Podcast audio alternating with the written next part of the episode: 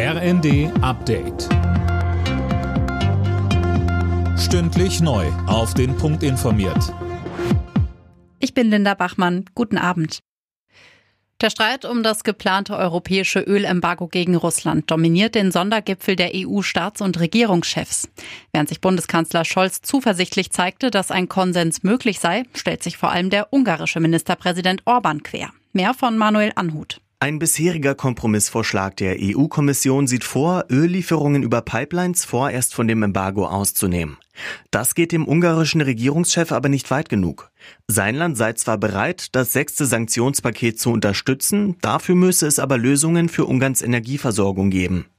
Der ukrainische Präsident Zelensky forderte die Europäer unterdessen in einer Videoansprache auf, ihre Streitigkeiten beizulegen. Der Tankrabatt wird sich wohl erst ein paar Tage nach dem 1. Juni bemerkbar machen. Eigentlich ist der Startschuss für das Entlastungspaket übermorgen. Allerdings sind die Bunker bei den Tankstellen noch mit teuer eingekauftem Kraftstoff gefüllt. Der muss erstmal weg. Deswegen sollte man den Tank auch nicht bis zum letzten Tropfen leer fahren.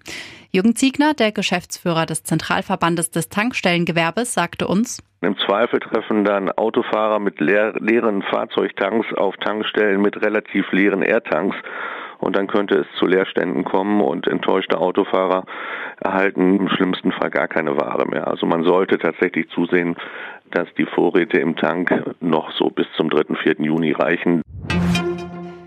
Die Deutsche Bahn verfehlt wohl auch in diesem Jahr ihr Pünktlichkeitsziel. Das hat Vorstandschef Lutz erklärt.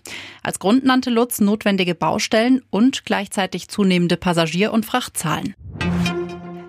Im Louvre in Paris hat ein Besucher eine Torte auf die berühmte Mona Lisa geworfen. Passiert ist nichts. Das legendäre Gemälde von Leonardo da Vinci wird durch Sicherheitsglas geschützt.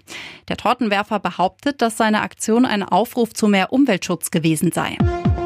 Alle Nachrichten auf rnd.de